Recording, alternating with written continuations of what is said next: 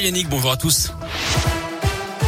On commence par vos conditions de circulation dans la région. Euh, rien à vous signaler sur les grands axes actuellement. À la une, la question de l'agriculture au menu des candidats aujourd'hui. Six d'entre eux sont attendus à Besançon pour le congrès de la FNSEA. Ils vont s'exprimer devant 1500 personnes. Marine Le Pen sera présente tout comme Valérie Pécresse, Éric Zemmour, Fabien Roussel ou encore Jean Lassalle. Pris par son agenda présidentiel et notamment la guerre en Ukraine, Emmanuel Macron s'adressera aux agriculteurs dans un message vidéo. D'après un sondage pour Paris Match paru hier, Marine Le Pen est créditée de 21% des intentions de vote juste derrière Emmanuel Emmanuel Macron, 27% et demi. Jean-Luc Mélenchon est troisième avec 14,5%. Éric Zemmour, 11% juste devant Valérie Pécresse. Les autres candidats, Yannick Jadot, Fabien Roussel, Anne Hidalgo, Philippe Poutou, Jean Lassalle, Nicolas Dupont-Aignan et Nathalie Arthaud sont à moins de 5%. Le premier tour, on vous le rappelle, aura lieu le 10 avril.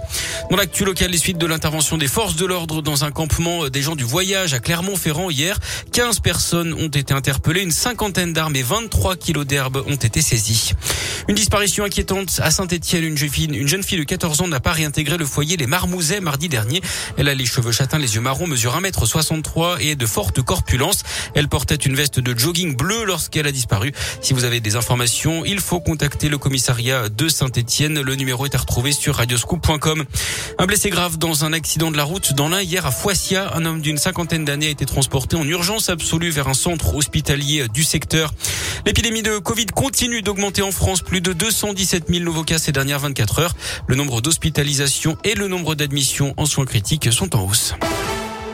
Les suites du scandale de négligence dans les EHPAD, l'Agence régionale de santé d'Île-de-France va imposer des changements à l'établissement mis en cause dans le livre Les Fossoyeurs, notamment la réorganisation des équipes de jour et de nuit ou encore la mise en place de repas enrichis.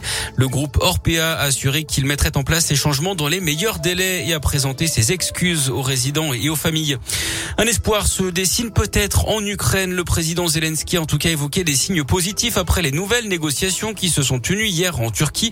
La Russie s'est engagée à réduire les combats autour de Kiev. Pour l'armée ukrainienne, euh, il s'agit simplement d'une rotation des effectifs russes, même euh, même scepticisme pour les Américains et leurs alliés qui attendent de voir ce que Moscou va mettre en place concrètement pour arrêter le conflit. Hier à l'ONU, la Russie a été accusée hein, d'avoir provoqué une crise alimentaire mondiale en envahissant l'Ukraine. Notez que 5200 enfants ukrainiens sont scolarisés en France actuellement.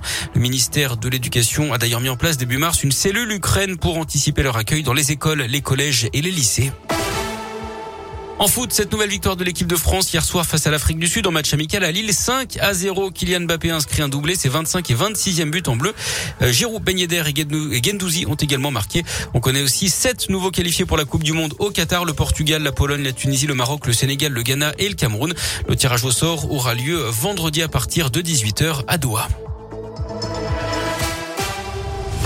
Merci beaucoup Greg.